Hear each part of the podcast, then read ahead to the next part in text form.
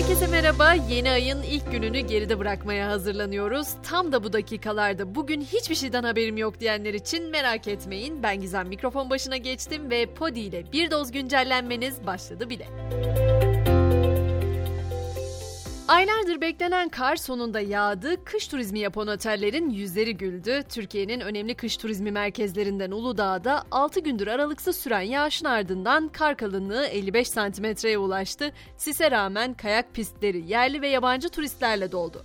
Ama karın sadece bu olumlu yüzünden söz edemiyoruz ne yazık ki. Bolu Dağı tünelinde bugün tır, otomobil, yolcu otobüsü ve kar küreme aracının karıştığı zincirleme kazada bir kişi hayatını kaybetti, 6 kişi yaralandı. Kaza sonrası İstanbul yönü 3 saat trafiğe kapalı kaldı.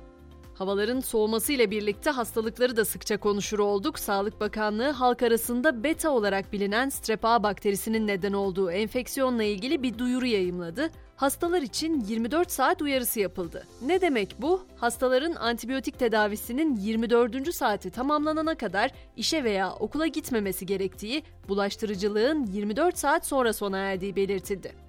Gelelim ülkeler arasında yaşanan gerilimli mevzulara, özellikle İsveç ve Hollanda'da yaşanan Kur'an-ı Kerim provokasyonlarından sonra dün Hollanda'dan benzer bir karar gelmişti. Bugün de Almanya'nın İstanbul Başkonsolosluğu güvenlik gerekçesiyle geçici olarak bir günlüğüne kapatıldı. Bugün için planlanan vize ve pasaport randevuları da iptal edildi. Hemen iyi haberi de vereyim. Motorine indirim geliyor. Bu gece yarısından itibaren motorinin litre fiyatı 1 lira 2 kuruş ucuzlayacak. Son bir yıldır sessiz istifa kavramına alışmıştık ama bu kez Türkiye'de ilk defa bankacılar siyah simsiyah adı altında sessiz bir eyleme imza attılar. Maaşlarının düşük olduğunu öne süren banka çalışanları durumu protesto etmek için bugün şubelerine siyah kıyafetlerle gitti. Yabancı sermayeli bazı bankalarda bölge müdürlerinin personele siyah giymemeleri konusunda baskı yaptığı öne sürülüyor ama bu baskıya rağmen bankalarda katılımın oldukça yüksek olduğu belirtiliyor. Gündem yolculuğumuza dünyadan haberlerle devam edelim. İngiltere'de de grev dalgası sürüyor. Maaş ve iş güvenliği anlaşmazlıkları nedeniyle 124 devlet dairesinden 100 bin sendikalı bugün iş bıraktı. Ülkenin dört bir yanındaki öğretmenler de daha iyi çalışma koşulları, adil ücret ve eğitim sistemi için daha fazla finansman talep etmek üzere Londra sokaklarındaydı. Bu arada İngiltere'de grevleri kısıtlayan yasa tasarısı da Avam Kamerası'ndan geçti. Tasarı Lordlar Kamerası'nın da onayı halinde yasalaşmış olacak. Fransa'da da eylemler sürüyor. Orada da düzenlenen emeklilik reformu protestolarına polis göz yaşartıcı gazla müdahale etti. Çıkan olaylarda 30 kişi gözaltına alındı. Grevlerden dolayı tansiyonun yüksek olduğu Avrupa'da enerji krizi konusunda ise olumlu bir gelişme var. Rus enerji devi Gazprom, Ukrayna üzerinden Avrupa Birliği'ne günlük doğal gaz geçiş hacmini haftalar sonra ilk kez %20 artırdığını duyurdu.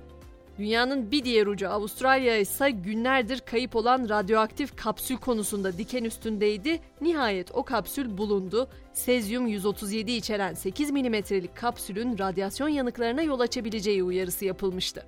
Sağlık konusunda da güzel bir haberim var. Parkinson tedavisindeki olumlu gelişmelerden de söz edeyim. Çinli bilim insanlarının hastalığa karşı geliştirdiği kök hücre tedavisi maymunlar üzerinde etkili sonuç verdi. Tedavi edilen hayvanların 2-3 hafta içinde iyileşmeye başladıkları ve kök hücre tedavisinin etkisinin kalıcı olduğu duyuruldu. Tedavinin insanlar üzerindeki deneylerine de kısa sürede başlanacak.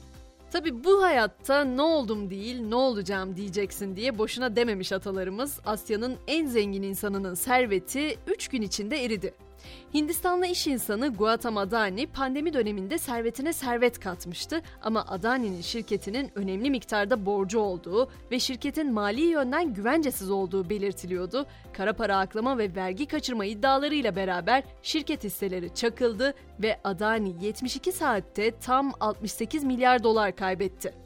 Ve hemen Beyaz Perde'den de sinema severlere haberi duyurmuş olayım. Başrolde Robert Pattinson'ın yer aldığı The Batman'in devam filminin adı ve çıkış tarihi belli oldu. The Batman Part 2 adıyla vizyona girecek film 3 Ekim 2025'te izleyiciyle buluşacak.